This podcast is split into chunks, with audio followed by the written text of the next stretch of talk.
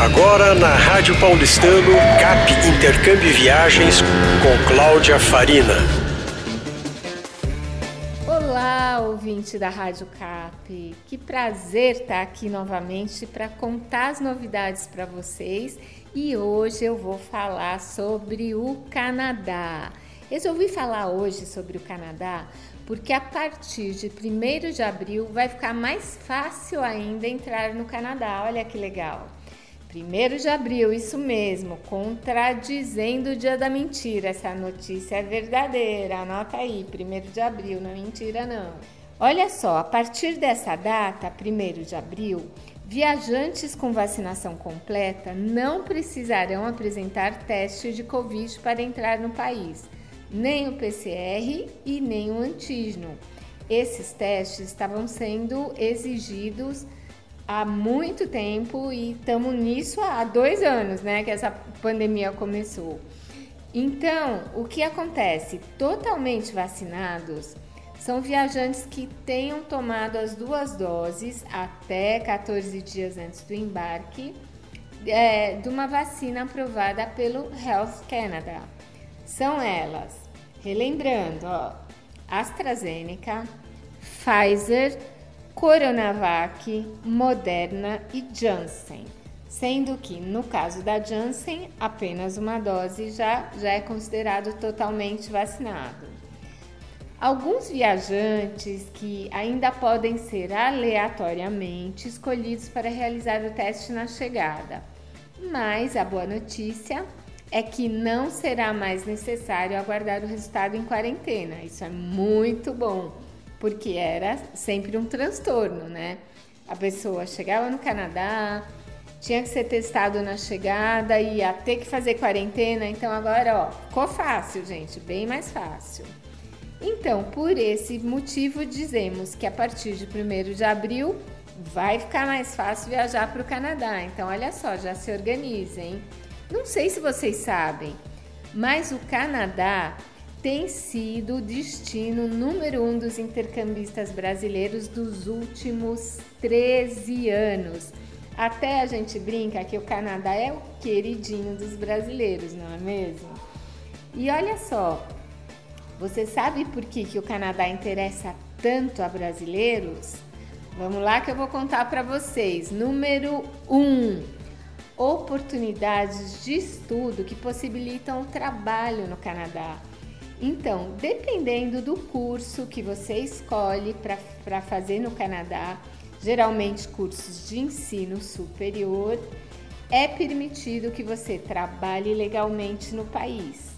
Então, muitos aproveitam essa, essa oportunidade já para ir para o Canadá, para estudar, para trabalhar e acabam solicitando um visto de residente permanente, que eu, que eu diria que é a maneira mais rápida, mais fácil de trabalhar e tentar morar no Canadá e acabar solicitando o PR, que nada mais é que esse visto de residente permanente.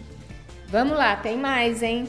Número 2. O país tem uma cultura pró-imigrantes, portas abertas para imigrantes. E além disso, uma política de apoio a minorias e diversidade então, eu, eh, as pessoas se sentem muito à vontade no Canadá, porque eles sentem que o país está de braços abertos para receber imigrantes. Vamos lá, gente. Agora, número 3. Melhores condições econômicas para desenvolver carreira e um estilo de vida muito mais confortável. Ó, nada mal, hein? Essas três, essas três pontuações que eu fiz. E agora, vocês querem saber por que, que o Canadá se interessa pelo povo brasileiro? Vamos lá, vou pontuar aqui também. Número 1, um, mão de obra qualificada. O Canadá ele tem falta de mão de obra qualificada para alguns setores lá. Então, por exemplo, tecnologia, por exemplo, é, hotelaria, alimentos e bebidas. Então, mão de obra qualificada. Número 2. O país estimula a entrada de imigrantes para fortalecer setores específicos da, da economia.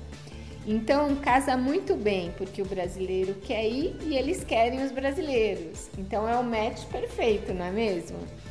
E número 3, as características de flexibilidade e sociabilidade dos brasileiros são valorizados pelos canadenses. Os, os, brasileiros são, são considerados um povo muito amigável, eles são friendly, bem recebidos pelo Canadá. Eu vou até contar uma experiência para vocês. Eu tive no Canadá antes da pandemia, fui sortuda. Consegui ir um pouquinho antes da pandemia, em 2019, e visitei Whistler, que fica é, no, do lado do Pacífico, na British Columbia.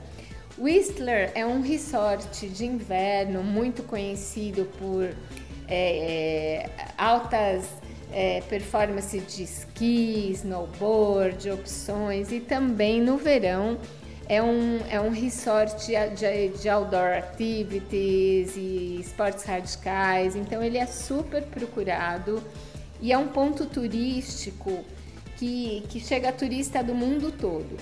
Lógico, com a pandemia isso, isso ficou parado um tempo. Né? O resort teve que fechar por um tempo. Então, o que aconteceu? Agora, com essa reabertura, muitos locais ali, como restaurantes, bares, cafés, hotéis, estão precisando de mão de obra. Então, é um lugar perfeito para aqueles que querem estudar e trabalhar, porque vão ter emprego nessa área na certa, na área de hotelaria, de food and beverage, que seria alimentos e bebidas. Então, é, lógico, a pandemia desfalcou os profissionais, então se você quer estudar e trabalhar, esse é um local perfeito para você começar a se planejar. E Whistler é um bom destino não só por isso, porque é um lugar lindo, é um lugar charmoso, você vai trabalhar, você vai estudar, conhecer pessoas do mundo todo. Só que eu não vou contar tudo dessa vez não, porque senão perde a graça, não é mesmo? Eu vou dar mais dicas para quem se interessou por esse programa de estudo e trabalho em Whistler no próximo podcast. Fica ligado, hein? Lembrando que o trabalho é remunerado. Ah, ficou com vontade de ir, né? Um grande abraço e até, até muito breve. Tchau, tchau. Você ouviu CAP Intercâmbio Viagens com Cláudia Farina.